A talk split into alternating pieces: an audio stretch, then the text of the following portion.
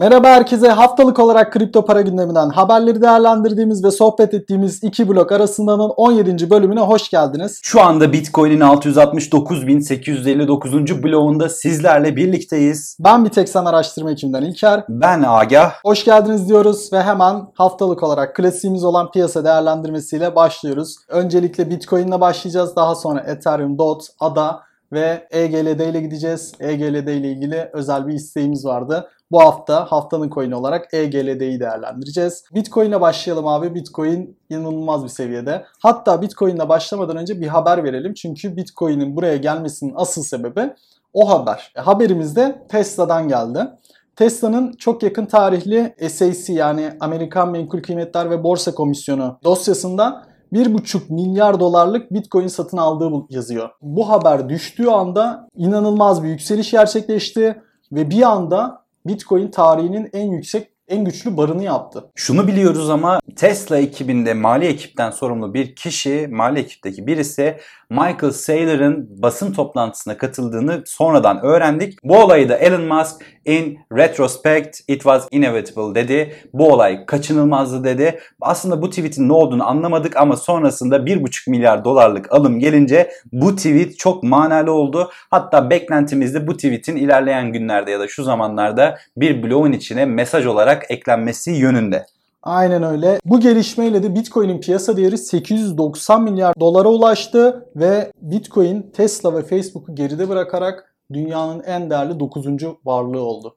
Hatta şu anda bir bitcoin'iniz varsa 38 bin dolara bir Tesla alabiliyorsunuz ve üstüne cebinizde de paranız kalabiliyor diyebiliyoruz. Evet. Tam bundan bahsetmişken Tesla ayrıca bir de açıklama yaptı konuyla ilgili. Yakın zamanda ödeme olarak Bitcoin'de kabul etmek istediklerini, bununla ilgili gelişmeleri gerçekleştirdiklerini belirttiler. Yani daha önce konuşmuştuk podcast'te e, Bitcoin'le ya da diğer kripto paralarla ilgili e, çok ilgisi olduğu için Elon Musk'ın bunları ödeme sistemi olarak kabul edebileceğini en azından kendi şirketinde kendi şirketiyle ilgili gelişmeyi de açıkladılar zaten. Tesla artık önce oldu diyelim. E, birçok şirketinde yavaş yavaş bu sürece dahil olup ödeme sistemlerine ödeme olarak kripto paraları dahil etmesine en azından ilk başta Bitcoin'i daha sonra belki Ethereum ve diğerlerine geçerek bu sürecin devam etmesini bekliyoruz. Oldukça önemli bir gelişme ve inanılmaz fiyatlandı zaten. Yani belki de devam eder bilmiyoruz buradan ne olur.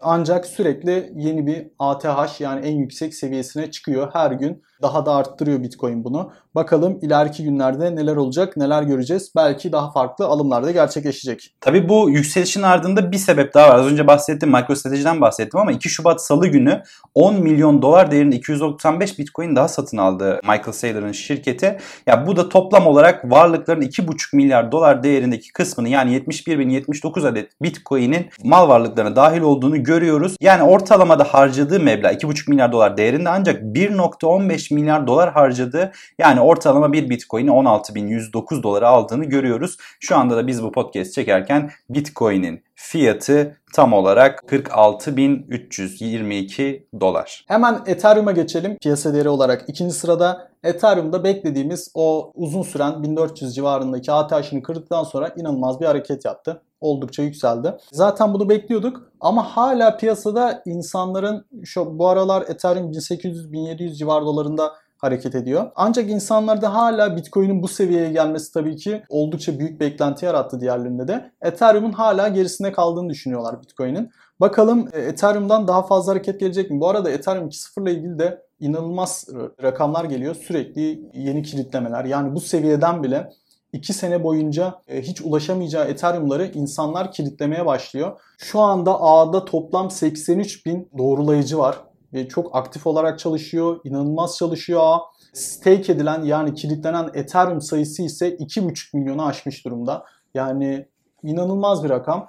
Beklenenin hatta gerekenin 4-5 katına çıkmış durumda şu an. Böyle devam ederken sürecin ve fiyatın da sürekli rekor kırıyor olmasıyla beraber insanların 2 yıl boyunca hiç çıkaramayacakları, sistemden çıkaramayacakları, çıkardıkları takdirde çok büyük kesintilere uğrayacakları Ethereum'ların kilitlemeleri demek aslında bir nevi bizim borsalardan cüzdanlara çekilen kripto paralarda yaptığımız yorumlamanın aynısını yapıyoruz burada da. Diyoruz ki insanlar uzun vadeli fiyatın daha fazla yükseleceğini düşünüyorlar. Projeye olan inançları yüksek. Bu sebeple 2 sene daha boyunca ben bu Ethereum'u kitlerim ve 2 sene boyunca fiyat konusunda da herhangi bir sıkıntı yaşayacağımı düşünmem düşüncesiyle hareket ediyorlar muhtemelen.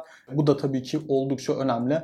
Hemen arkasından bir başka önemli kripto paraya değiniyoruz. Hakkında da konuştuk haftanın coin'i olarak. Bundan sanırım 3 hafta önce konuşmuştuk. Polkadot. Polkadot da inanılmaz bir yükseliş sergiliyor. 24 dolarları gördü. E, Polkadot bundan 4-5 ay önce 3 dolarlardan bu seviyeye gelmiş bir kripto para. O da özellikle Türk topluluğunda oldukça dikkat çeken ve talep edilen bir kripto para. Polkadot da bu şekilde hareketini devam ederek piyasa değerini yükseltmeye devam ediyor. Aynı şekilde arkasından konuşacağımız çok kısa değineceğimiz birkaç tane daha var. Ondan sonra haberlerimiz ve EGLD'ye geçeceğiz. Bir önemli projede Cardano Ada. Ada özellikle geçtiğimiz hafta inanılmaz bir yükseliş sergiledi. Yine Türk yatırımcı tarafından oldukça rağbet gösterilen bir kripto para Cardano.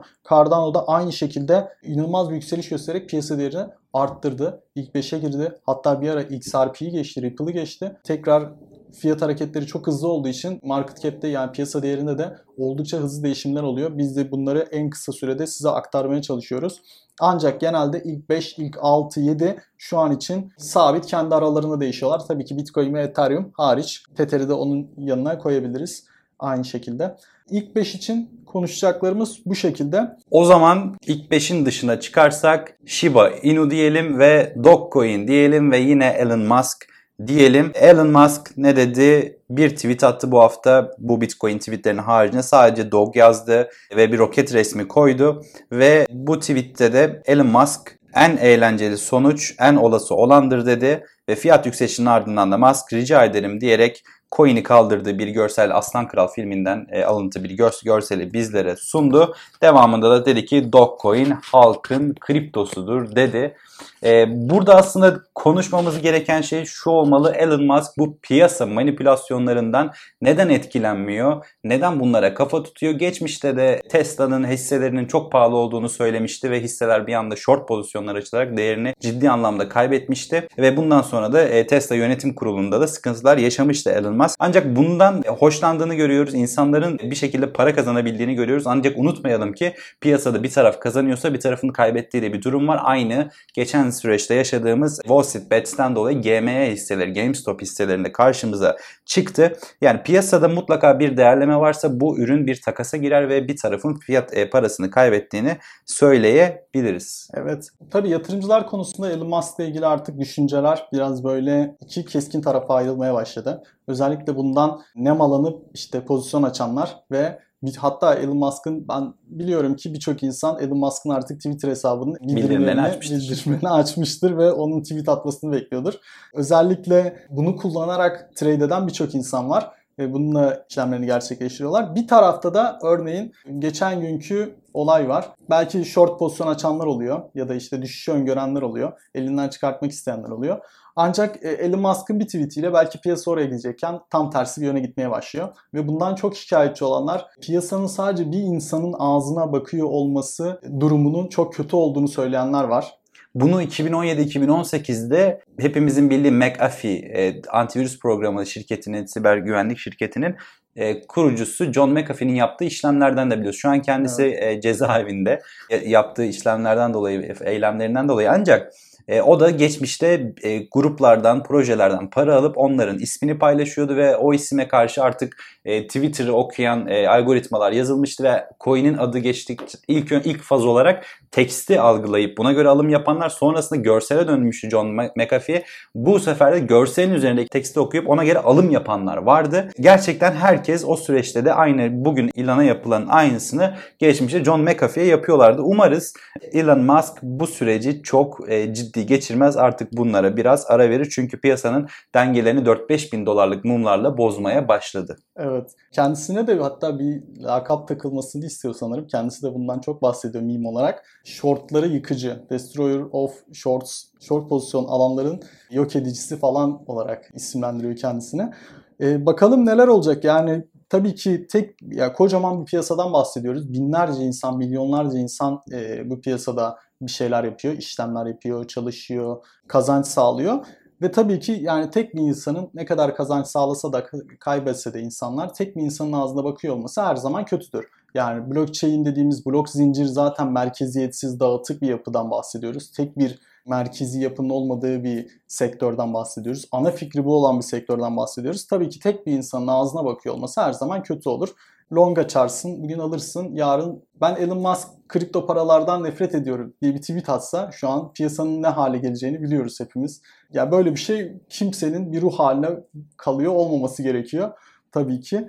Ancak tabii ya bunun dışında Tesla'dan ve nasıl kripto paraların sektöre indiğinden işte benimsenmesinden bahsettik. Burada da oldukça önemli faydaları var sektör açısından. Ki Elon Musk'ın ardından bir kişi daha Twitter biyografisine e, Bitcoin yazdı. O da şu anda Meksika'daki en zengin üçüncü kişi. Yani Grupo Salinas Holding'inin e, başındaki olan kişi ve Meksika'nın en zengin üçüncü kişisi Ricardo Salinas e, Twitter biyografisine Bitcoin yazdı. Artık burada da daha büyük insanların da e, Twitter'ına e, biyografisine yazarak Bitcoin yazarak etkileşime girdiğini görüyoruz. Evet. Sen de çok çok önce yazmıştın Bitcoin'i. Senin de bir gün sildiğinde ya da eklediğinde tekrar haber olmasını evet. diliyoruz. İnşallah.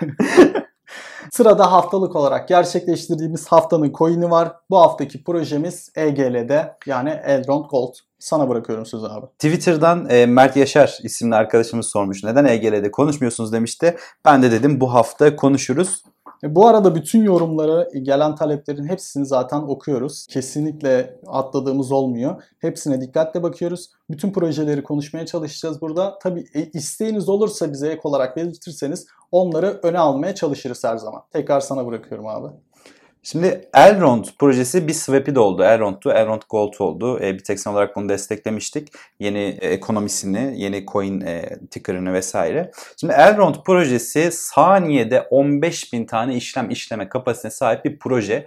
Öncelikle kendilerini daha çok enterprise dediğimiz kurumsal seviyeye e, doğru endekslemiş. E, burada e, ne avantajı var Elrond'un? Sharding kullanıyor Elrond. Yani bizim şeyde de Ethereum 2.0'da da karşımıza çıkacak bir teknoloji aslında. Verilerin bölünmesini sağlıyor. Hatta Türkiye'de çok popüler olan Holochain'de de aynı sistem var. O bir blockchain projesi olmasa tam olarak. Bu sharding sisteminde veriler farklı noktalarda, farklı parçalarda saklanıyor ve daha kolay saklanıyor ve o veriye ihtiyaç duyulduğu zaman o veriye sahip bir noda gidilerek bir doğrulayıcıya giderek o veri temin ediliyor. Şimdi Bitcoin'in e, saniyede 7 işlem elde edebildiği bir noktada Elrond 15 bin tane işlemi karşılıyor ve burada bizim settlement dediğimiz bir tane kavram var. İşlemlerin netleştirilmesi. Bu olay şu şekilde. Evet Bitcoin'de 7-8 saniyede işlemi iletiyorsunuz ama 10 dakikada bloklar kapandığı için hemen e, settlement olmuyor. Yani finalize olmuyor işlemler. Ancak Elrond bunu saniyede yaptığını söylüyor. Yani hem işlemi alıyor hem de onayladığını söylüyor. Ve bunu da şu anda yaklaşık binde bir sent gibi bir rakamda yapıyor. Binde bir dolar gibi bir rakamda yapıyor. E, bu sebepten dolayı Elrond'un önemli olduğunu söyleyebiliriz. Hatta ismi de şeyden geliyor Elrond'un. Çok komiktir ki Lord of Rings'ten geliyor. Yüzüklerin Efendisi'nden geliyor. Ee, orada da e, hani Arwen gibi e, o da El, Elrond'un Virtual Machine'i Ethereum'da da karşımıza çıkan. Bu e, Virtual Machine sanal makine öğrenmek istiyorsanız da Bitexen Akademi'ye gidebilirsiniz. E, şimdi Elrond'un asıl e, olaylarından bir tanesi de finans araçlarını, merkeziyetsiz araçları daha hızlı kullanabilmenizi sağlıyor. Şu an Ethereum revaçta olsa da Ethereum'un da saniyede gerçekleştirebileceği işlem kapasitesi belirli ve sorunlar yaşatabiliyor. Fiiller çok yükselebiliyor. Bu özellikle açıdan bugünlerde özellikle fiiller konusunda inanılmaz şikayetler yani sosyal medyada yer alıyor. Yani Uniswap gibi platformları kullananlar bunları çok sık yaşıyorlar. Ayrıca EGL'de kullandığınız zaman da ağ üzerindeki işlemlerden, doğrulama ödüllerinden, e, ağa verilmesi kararlardan, governance dediğimiz kavramlardan da yararlanabiliyorsunuz. Nedir bu governance? Örneğin e, projeden elde edilecek gelirlerin %30'unun doğrulayıcılara gitmesini ya da madencilere gitmesini sağlamak istiyorsunuz. Bu oran eskiden %25, %30 olmasına yönelik bir e, kampanya açarsınız ve EGL'de sahipleri EGL'de kullanarak oy verirler. Bu, bu açıdan da ağ üzerinde bir kontrol hakimiyeti sağlayan bir token'dan bahsediyoruz. Yani özetle çok hızlı işlemleri sonlandırabilen ve yüksek ölçeklenebilir bir sistemden bahsediyoruz ve çok ucuza çalışıyor. E, bu açıdan da Elrond Gold zaten bu temelini de fiyatlarına geçtiğimiz zamanlarda yansıtmış bir proje. Çok ciddi anlamlarda e, yükselişler göstermiş bir projeden bahsediyoruz. Hatta tam olarak ne kadar yükseldiğini de sizlerle paylaşalım. Yıl başında 1 Ocak 2021'de 27 dolar olan Elrond Gold şu anda 200 dolar yaklaşık 9 katı bir artıştan da bahsediyoruz. Son yaptığımız haberde de sanırım bu hafta içerisinde yapmıştık bu haberi. Elrond EGL'de piyasa değeri açısından da 21. sıraya kadar yükseldi. Ee, oldukça büyük bir sıçrama yaptı.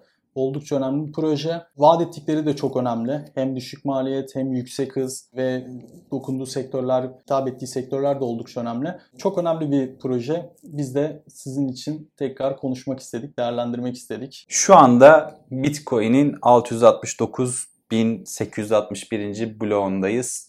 İki blok geçti bu program arasında. E, ara sıra 10 dakikadan kısa sürede bloklar bulunabiliyor. Ben bir tek sana araştırma ekibinden İlker. Ben bir tek sen araştırma ekibinden Agah. Bizleri dinlediğiniz için Teşekkür ederiz.